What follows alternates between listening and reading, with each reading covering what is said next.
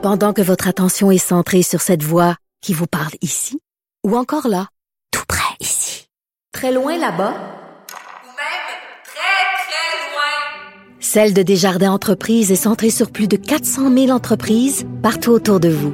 Depuis plus de 120 ans, nos équipes dédiées accompagnent les entrepreneurs d'ici à chaque étape pour qu'ils puissent rester centrés sur ce qui compte, la croissance de leur entreprise.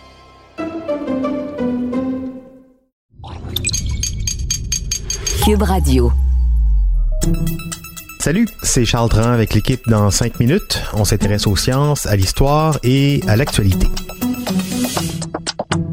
Aujourd'hui, on parle de requins et de vaccins. Une huile naturelle produite dans le foie des requins, le squalène, est souvent utilisée dans la fabrication de vaccins.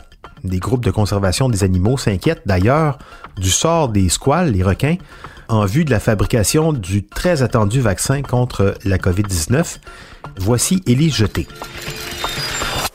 Ce n'est pas toujours le cas, mais certains vaccins sont faits avec du squalène. Retenez ce mot, on va en parler beaucoup dans les cinq prochaines minutes. C'est une substance que l'on trouve à l'état naturel dans les plantes, chez l'animal et chez l'homme aussi. Dans notre corps à nous, il est synthétisé par le foie et transporté dans notre sang.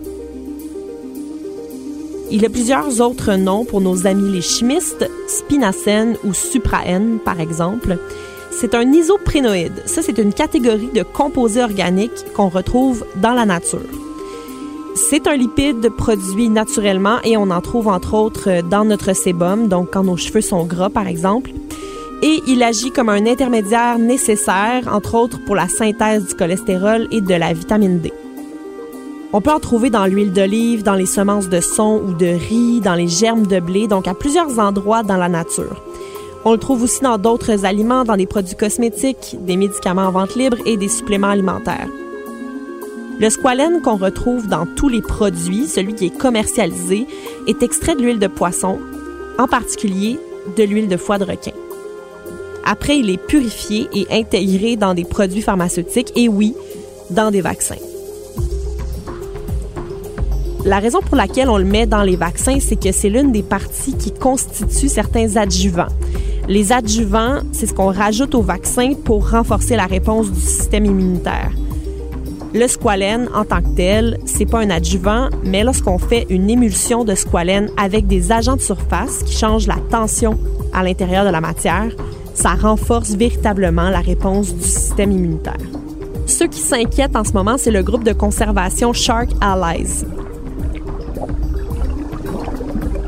Selon ce groupe, 550 000 requins pourraient être nécessaires pour créer suffisamment de vaccins contre la COVID dans le monde. Certains vaccins candidats nécessiteraient du squalène, mais la quantité nécessaire, ben ça, ça dépend encore des essais cliniques, s'ils sont concluants ou non. Il faut 3000 requins pour produire une tonne de squalène de requins, selon Shark Allies, et l'organisation estime qu'environ 3 millions de requins sont déjà tués pour ce genre d'utilisation-là chaque année. Ils ont publié une pétition sur change.org.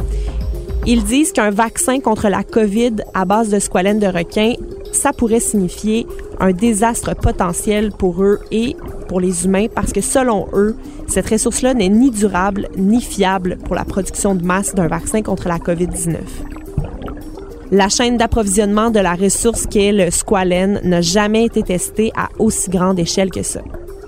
Leur estimation comportait des réserves parce qu'ils savent que cette hypothèse-là va se concrétiser si et seulement si les chercheurs sélectionnés pour créer le vaccin utilisent réellement le squalène de requin. Il est peu probable que toute la planète se fasse vacciner. Leur chiffre, 550 000 requins, ça tient compte d'un vaccin par personne utilisant le squalène de requin partout sur la planète. C'est énorme et c'est certain que si on entame une production de masse, certaines espèces de requins ne survivraient pas. La bonne nouvelle, c'est que ça ne risque pas d'être nécessaire. Il existe des alternatives synthétiques au squalène qui peuvent s'avérer plus bénéfiques pour la production d'un vaccin. Les propositions actuelles qui sont en phase d'essai clinique n'utilisent pas toutes cet élixir défendu. C'est déjà arrivé qu'on questionne l'aspect sécuritaire du squalène. Quelques personnes ont essayé de voir un lien entre les problèmes de santé présentés par les anciens combattants de la guerre du Golfe et la présence possible de squalène dans les vaccins qu'ils avaient reçus. Un rapport nommait entre autres un vaccin contre le charbon qui aurait apparemment été nocif. On sait dorénavant qu'il n'y avait pas de squalène dans ce vaccin-là. Selon l'OMS, depuis 1997, 22 millions de doses d'un vaccin contre la grippe contenant du squalène de requin ont été administrées dans le monde. Donc ce n'est pas la première fois que les requins paient la facture pour la santé humaine. Ouais, et c'est là qu'on voit encore une fois un effet collatéral de la pandémie, ici un effet direct sur la biodiversité. Merci et les jeter, c'était en cinq minutes.